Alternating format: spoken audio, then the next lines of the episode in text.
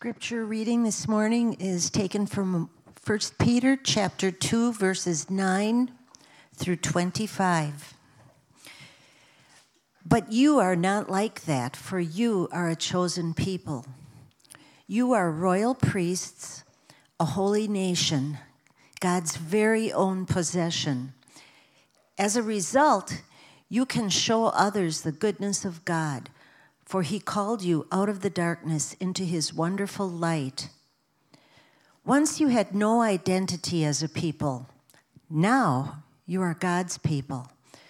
Once you received no mercy, now you have received God's mercy.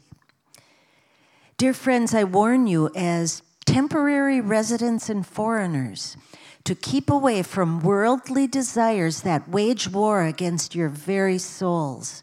Be careful to live properly among your unbelieving neighbors. Then, even if they accuse you of doing wrong, they will see your honorable behavior and they will give honor to God when He judges the world. For the Lord's sake, submit to all human authority whether the king as head of state or the officials he has appointed. For the king has sent them to punish those who do wrong and to honor those who do right. It is God's will that your honorable lives should silence these ignorant people who make foolish accusations against you. For you are free, yet you are God's slaves. So don't use your freedom as an excuse to do evil. Respect everyone and love the family of believers. Fear God and respect the king. You who are slaves must submit to your masters with all respect. Do what they tell you not only if they are kind and reasonable, but even if they are cruel. For God is pleased when, conscious of his will, you patiently endure unjust treatment. Of course, you get no credit for being patient if you are beaten for doing wrong, but if you suffer for doing good and endure it patiently, God is pleased with you. For God called you to do good, even if it means suffering just as Christ suffered for you. He is your example, and you must follow in his steps. He never sinned, nor ever deceived anyone. He did not retaliate when he was insulted, nor threaten revenge when he suffered. He left his case in the hands of God, who always judges fairly. He personally carried our sins in his body on the cross so that we can be dead to sin and live for what is right. By his wounds, you are healed. Once you were like sheep who wandered away, but now you have turned to your shepherd, the guardian of your souls.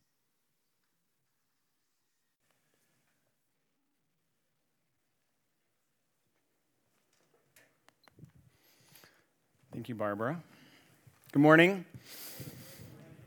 Oh, come on. Good morning. Thank you. There we go. Well, if we haven't met before, I'm Rob, and I am so glad you're here today. Uh, as we get started, I don't do this very often, but you know, since uh, I'm a dad of teenagers, I've found out that I only tell bad jokes. So, uh, enjoy. It's short. Well, one Sunday morning, this pastor noticed that um, there was a young boy, Carter, I think was his name, and he was staring up at a large plaque that was on the wall of the foyer in the church. And the plaque was covered with little names, and there were two little American flags on either side of the plaque. And this seven year old had been staring at this plaque for quite some time when the pastor walked up and finally decided to inquire and so, Pastor says, um, Good morning, Carter. How are you today? And Carter said, Oh, good morning, Pastor. His eyes never leaving the plaque. And then he said, Pastor Ann, what is this? And she said, Oh, well, that's a plaque um, honoring all the men and women who died in the service. Pastor Carter kept staring at this plaque. And then like his voice just barely audible as it breaks the silence. Pastor Ian, which service? The 9 or the 1030? Come on, give me a dad chuckle. But the reason I tell it is because when I think about service and sacrifice, I think most of us want to get about as close as that joke. And as citizens of the United States of America, we actually are pretty privileged to only have to choose our suffering or our service or our sacrifice. Now, some choose it by training and running for a marathon. Maybe you did that earlier this month. Some choose it by giving more than a small portion of their income to those in need or to charities or causes that they care about. And some even choose it by leaving the country that they live in and going and living in another country with beautiful people, but often not beautiful conditions. But some sociologists and missiologists, people who study mission, and futurists predict that in my lifetime, or likely my, the next generation's lifetime, living as a follower of Jesus in the United States will mean suffering and sacrifice as a daily choice, not just a noble, noble choice. A daily reality, I guess, as you could say it. So, we may not want to choose a life of sacrifice or suffering or service, but it is the life that we're called to. It's the life Jesus lived, and I think it's worth spending time considering why we should choose it. And if you do, how you can find joy in the midst of it. And I want to be clear, I'm not assuming you all want to do this life of sacrifice and service, but again, even though we're inspired every day by people who live this way, most of us still want to try and avoid it. So if it sounds like I'm trying to convince you today, I'm really trying to convince myself as well. But if you hang with me, I think you'll see how it all connects and what it looks like in our lives today. So, if you have been reading along, we're in this Messiah book. Um, we're about right there, you know, so gosh, maybe even over halfway.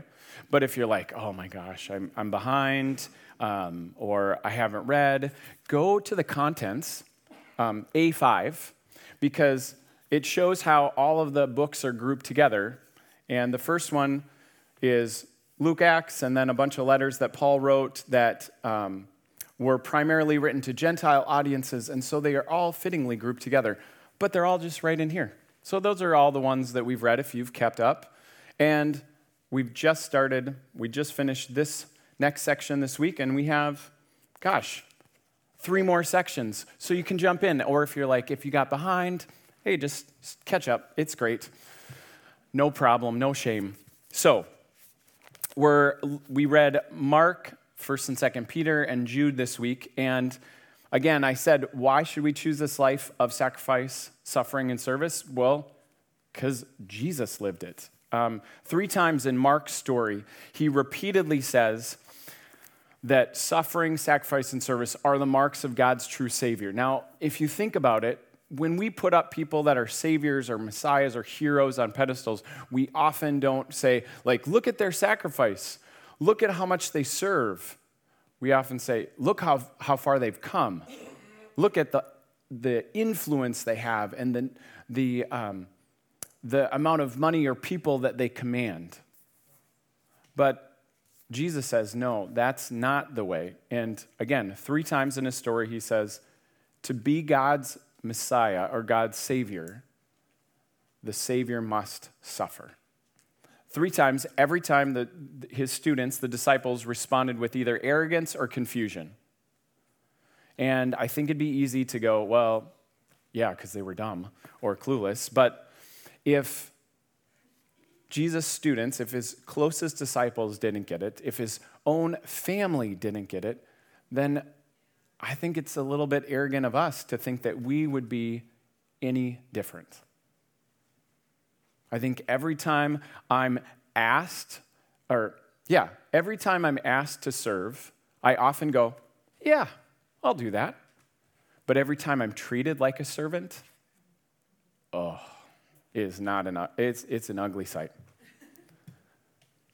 Same thing. I think it's the same thing. It took Peter denying Jesus and then watching him die on a cross and then seeing him alive again to realize how much he'd missed it. But once he saw Jesus raised from the dead, once he had the Holy Spirit, his life was never the same. And when he writes 1st and 2nd Peter, he is a completely different person than we see in this at least in the story of Mark, but I think in Matthew and Luke and John, he is has, he has embraced the service, the suffering, the sacrifice, because he's embraced Jesus. He says in 1 Peter 4, he says, Dear friends, don't be surprised by the fiery trials you are going through as if something strange were happening to you, but instead be very glad.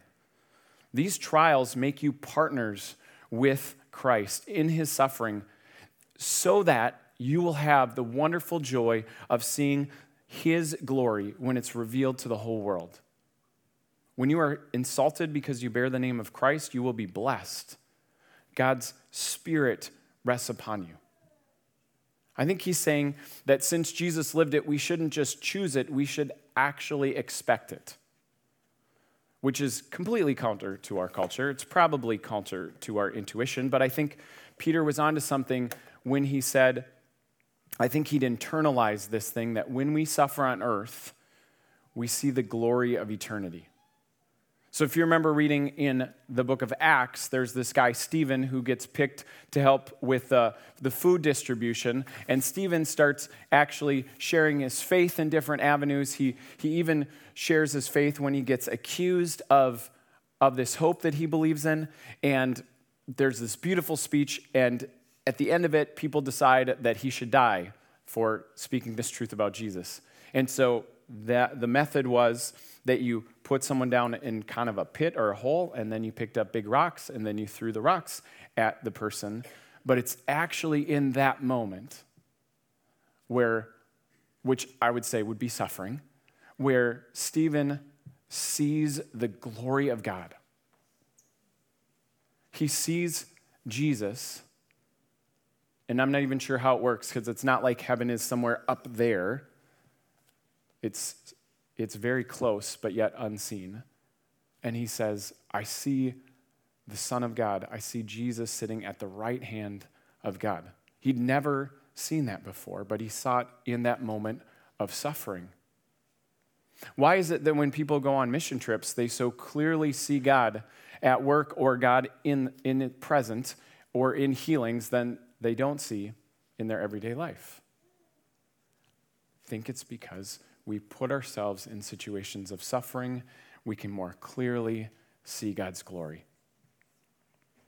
Jesus or Peter said it like this at the beginning of his book in 1 Peter 1 All praise to God the Father of our Lord Jesus Christ. It's by his great mercy that we have been born again because God raised Jesus from the dead. But now we live with this great expectation. We have this priceless inheritance, and it's kept in heaven for you, he says.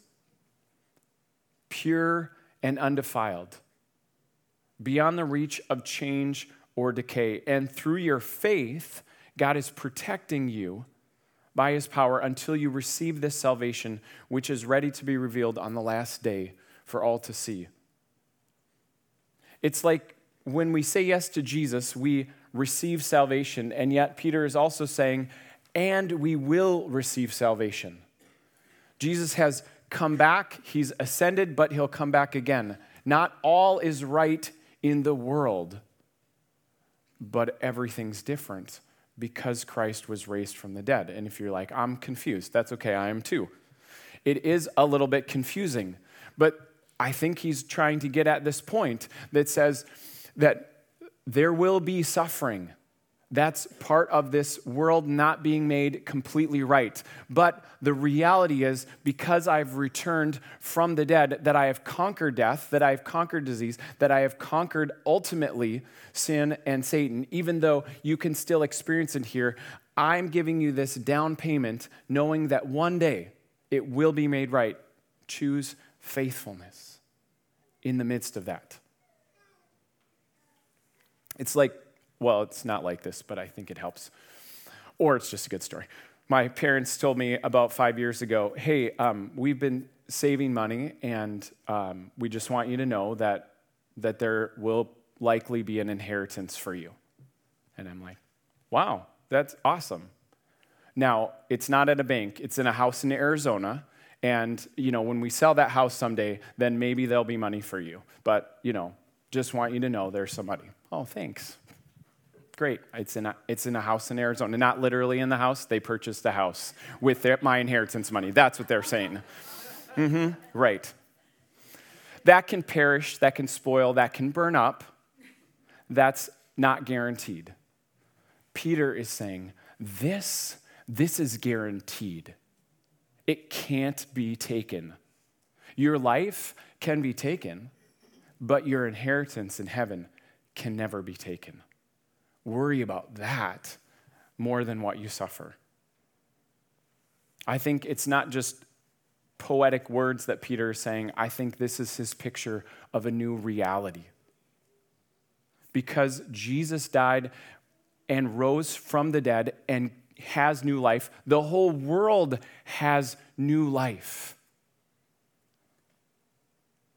And when we believe in Christ as Savior and Lord, we receive that new life, which has a new future and a new inheritance.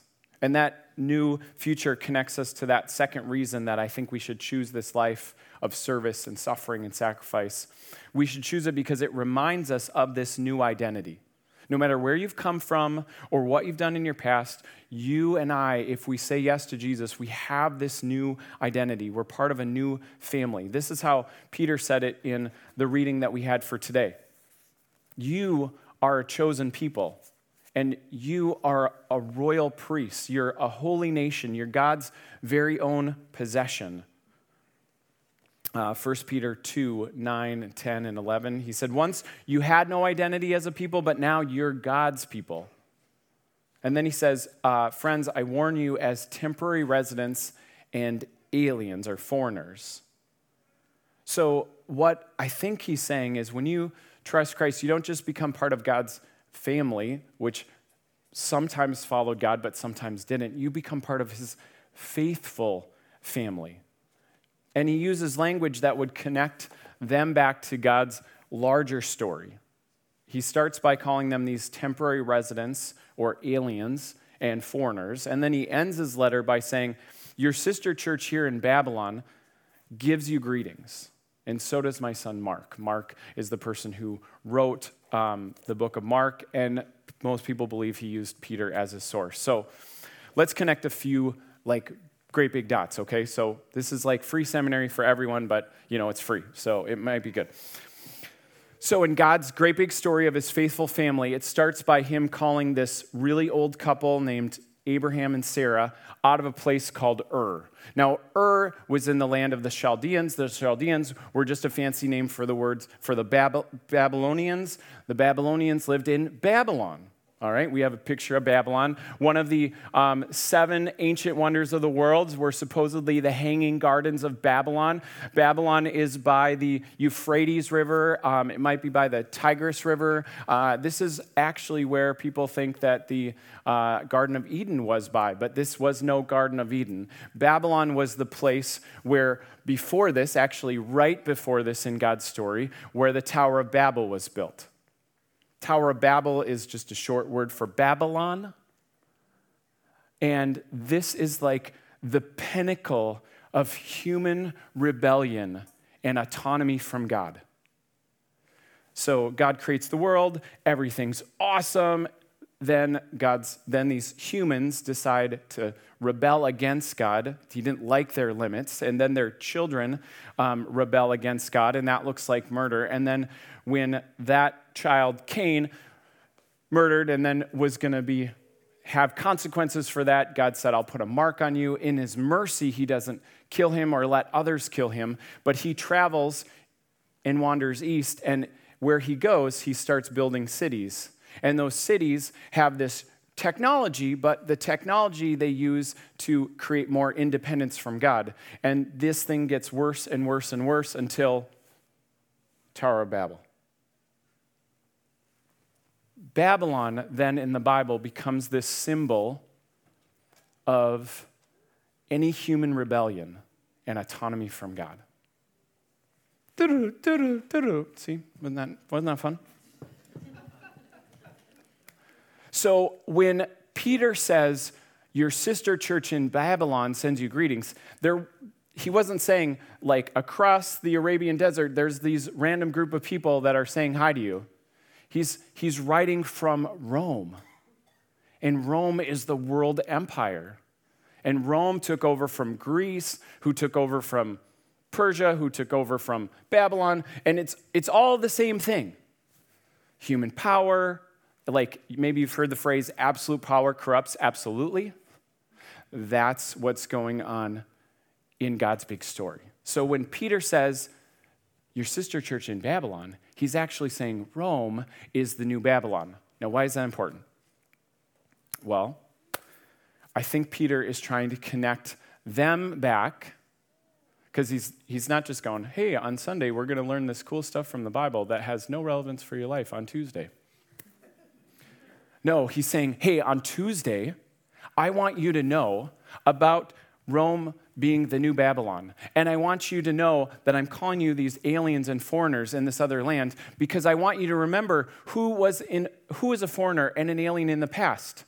Wasn't it Abraham or Joseph who went to Egypt, or Esther, who was in the Persian Empire, who saved God's people, or was it Daniel or Jeremiah, who were in Babylon when they were God's people, or even Jesus in this Roman Empire? He was this exiled citizen, someone who lived in a foreign land, but was a citizen of a different kingdom.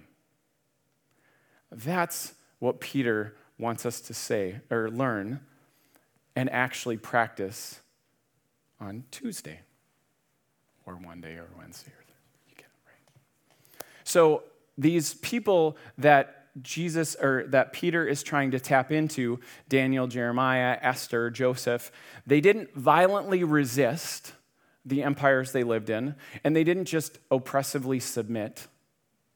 And actually, they didn't hide in these holy huddles they engaged in the land they were in, even though it was corrupt, even though it was kind of, actually, not kind of, even though it was idolatrous. But they engaged and participated as citizens of heaven in exile. And the way they did that is, I think, the third reason why we are called to live this life of suffering, sacrifice, and service. Because when we choose it, it brings clarity to these new priorities, to Jesus' priorities in the world.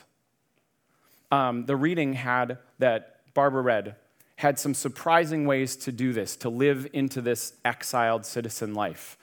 It says, submit to all human authority, which we were like, well, maybe. And then respect everyone. Oh, okay. Love the family of believers. Sure, we can do that.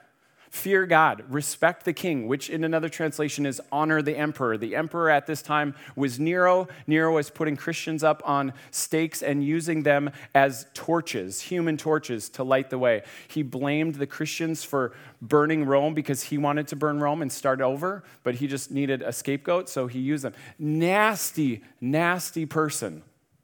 Okay, imagine if All right, I'm just going to say it. You can write me an email. Imagine if Nero had a Twitter account, okay? I mean, seriously, this would have been hard to respect this person. And he says, honor the emperor. And then you who are slaves must submit to your masters. And I mean, I think we, we read this or we hear it and we go, that's so outdated. That is so naive.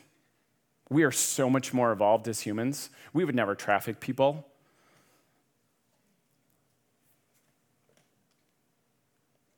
But if we lean in and think about what it means, slavery was a reality at that time because of poverty, limited technology, and survival. And that slavery was not based on a color or country of origin. Anyone could become a slave at that time. And though you could buy your way out of that slavery, when you were a slave, you were considered property. And abuse happened. And so, why would Peter talk about this? Well, first of all, the fact that if, if slaves, if slaves are property, think about it. Peter says, You who are slaves. In other words, Peter writes a letter to the scattered church everywhere and gives dignity and God's image bearingness to slaves. That's radical later in the letter, he'll address women and he'll say they're weaker, but the fact that he addressed women as equal partners in the gospel is radical. They didn't do that at this time. The gospel is radical. And he does say, endure suffering, but I realize that enduring unjust suffering has caused abuses to continue in workplaces and in homes and in schools and in marriages. And, and so we have to hear this in the right lens. But enduring unjust suffering does not mean simply remaining passive when you're suffering.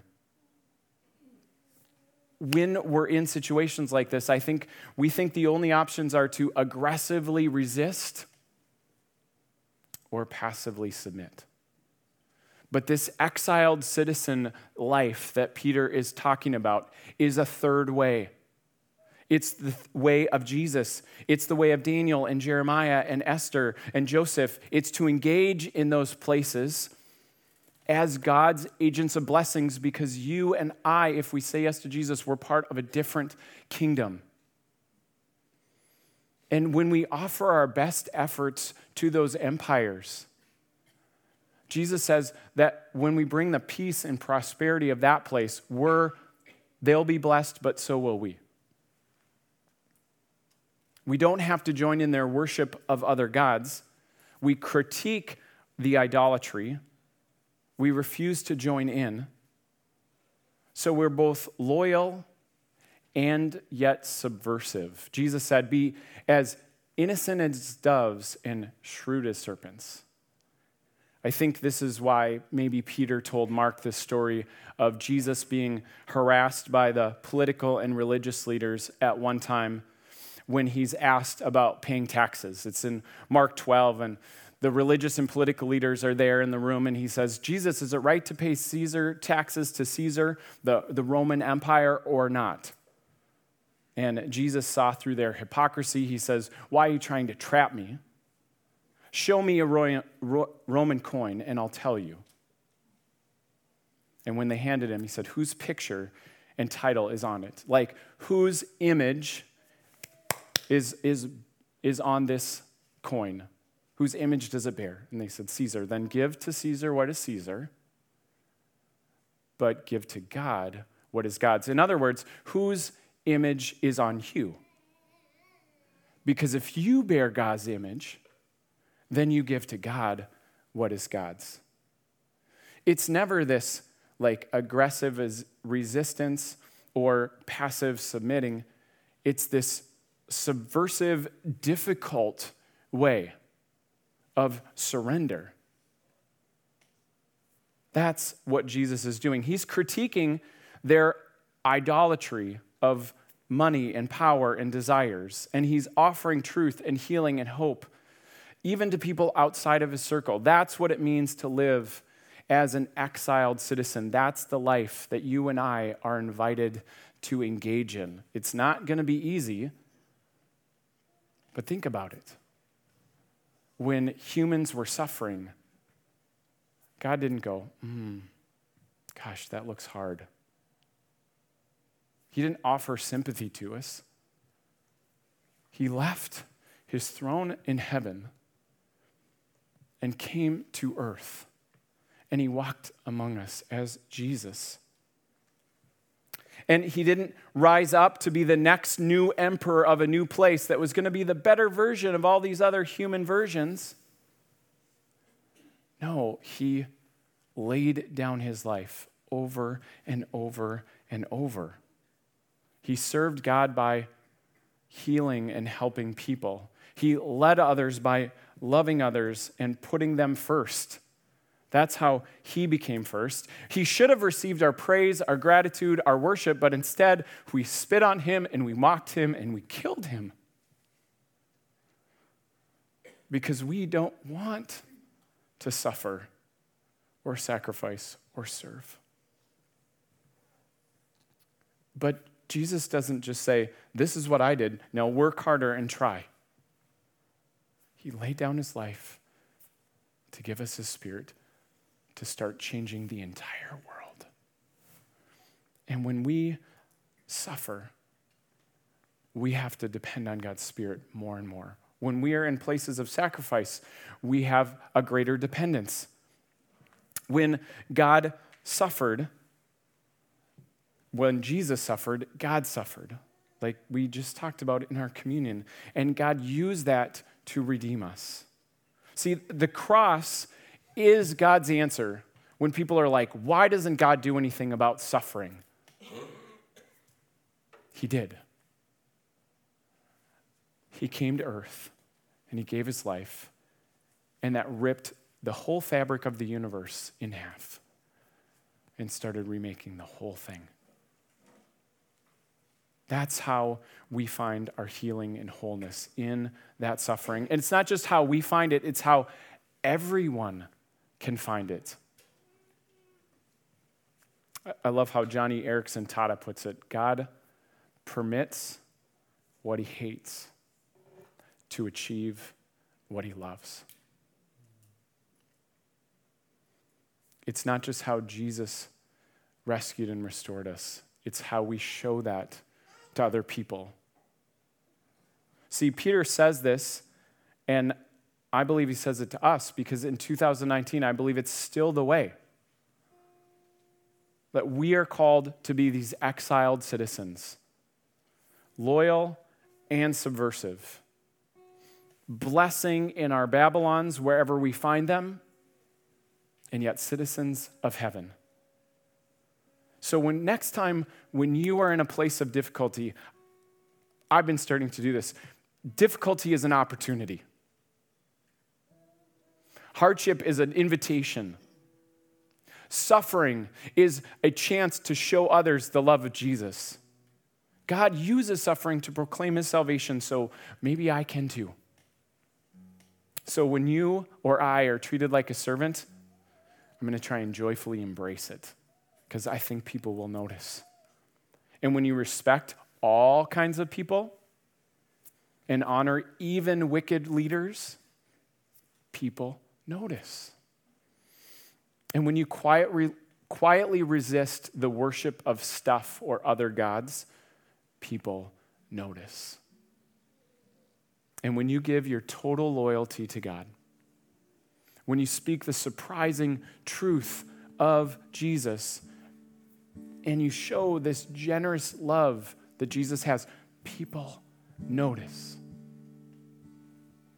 But even if they don't, God notices and God knows. And remember, when the most evil of empires thought they had won by killing Jesus, God raised him from the dead, said, He is vindicated and victorious suffering is not the last answer.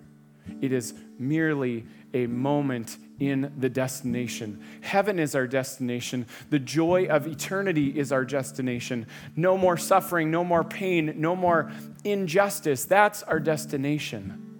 And we can work and live from that place today. This is why we say at Restoration, we join with Jesus to transform communities. We know that as one more person becomes centered in Christ and filled with His Holy Spirit and an agent of blessing wherever they are, eventually people will notice. As we just pause and listen to what the Holy Spirit might be saying, I, I pray that the Holy Spirit would already be speaking to you and has been speaking even through me. I want you to consider where you're suffering and where people you care about are suffering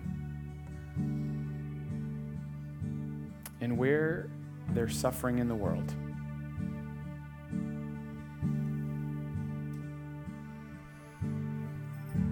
And what does it mean that Jesus rescues and redeems all of it?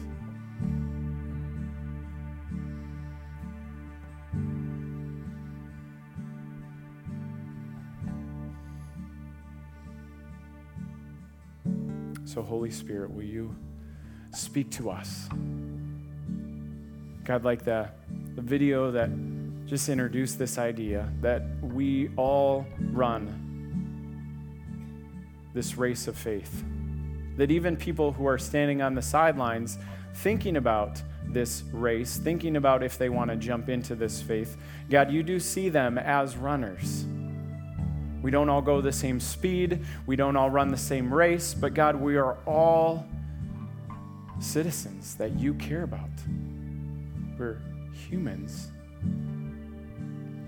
on this earth, and you are redeeming all of it. You are inviting each one to join in, not to do it in our own power, but to depend on your power. But then as we run, to keep our eyes focused on you, Jesus, the author and perfecter of our faith, the one who endured the cross, scorned its shame, and removed its power of death, disease, destruction, and even the devil. God, you made the whole world new in that moment. And that is what we step into when we serve, when we sacrifice, and when we suffer. God, I pray that you would give each of us a more clear picture of what it means to be and live as your exiled citizens. Not just for us, but for a lost and hurting world.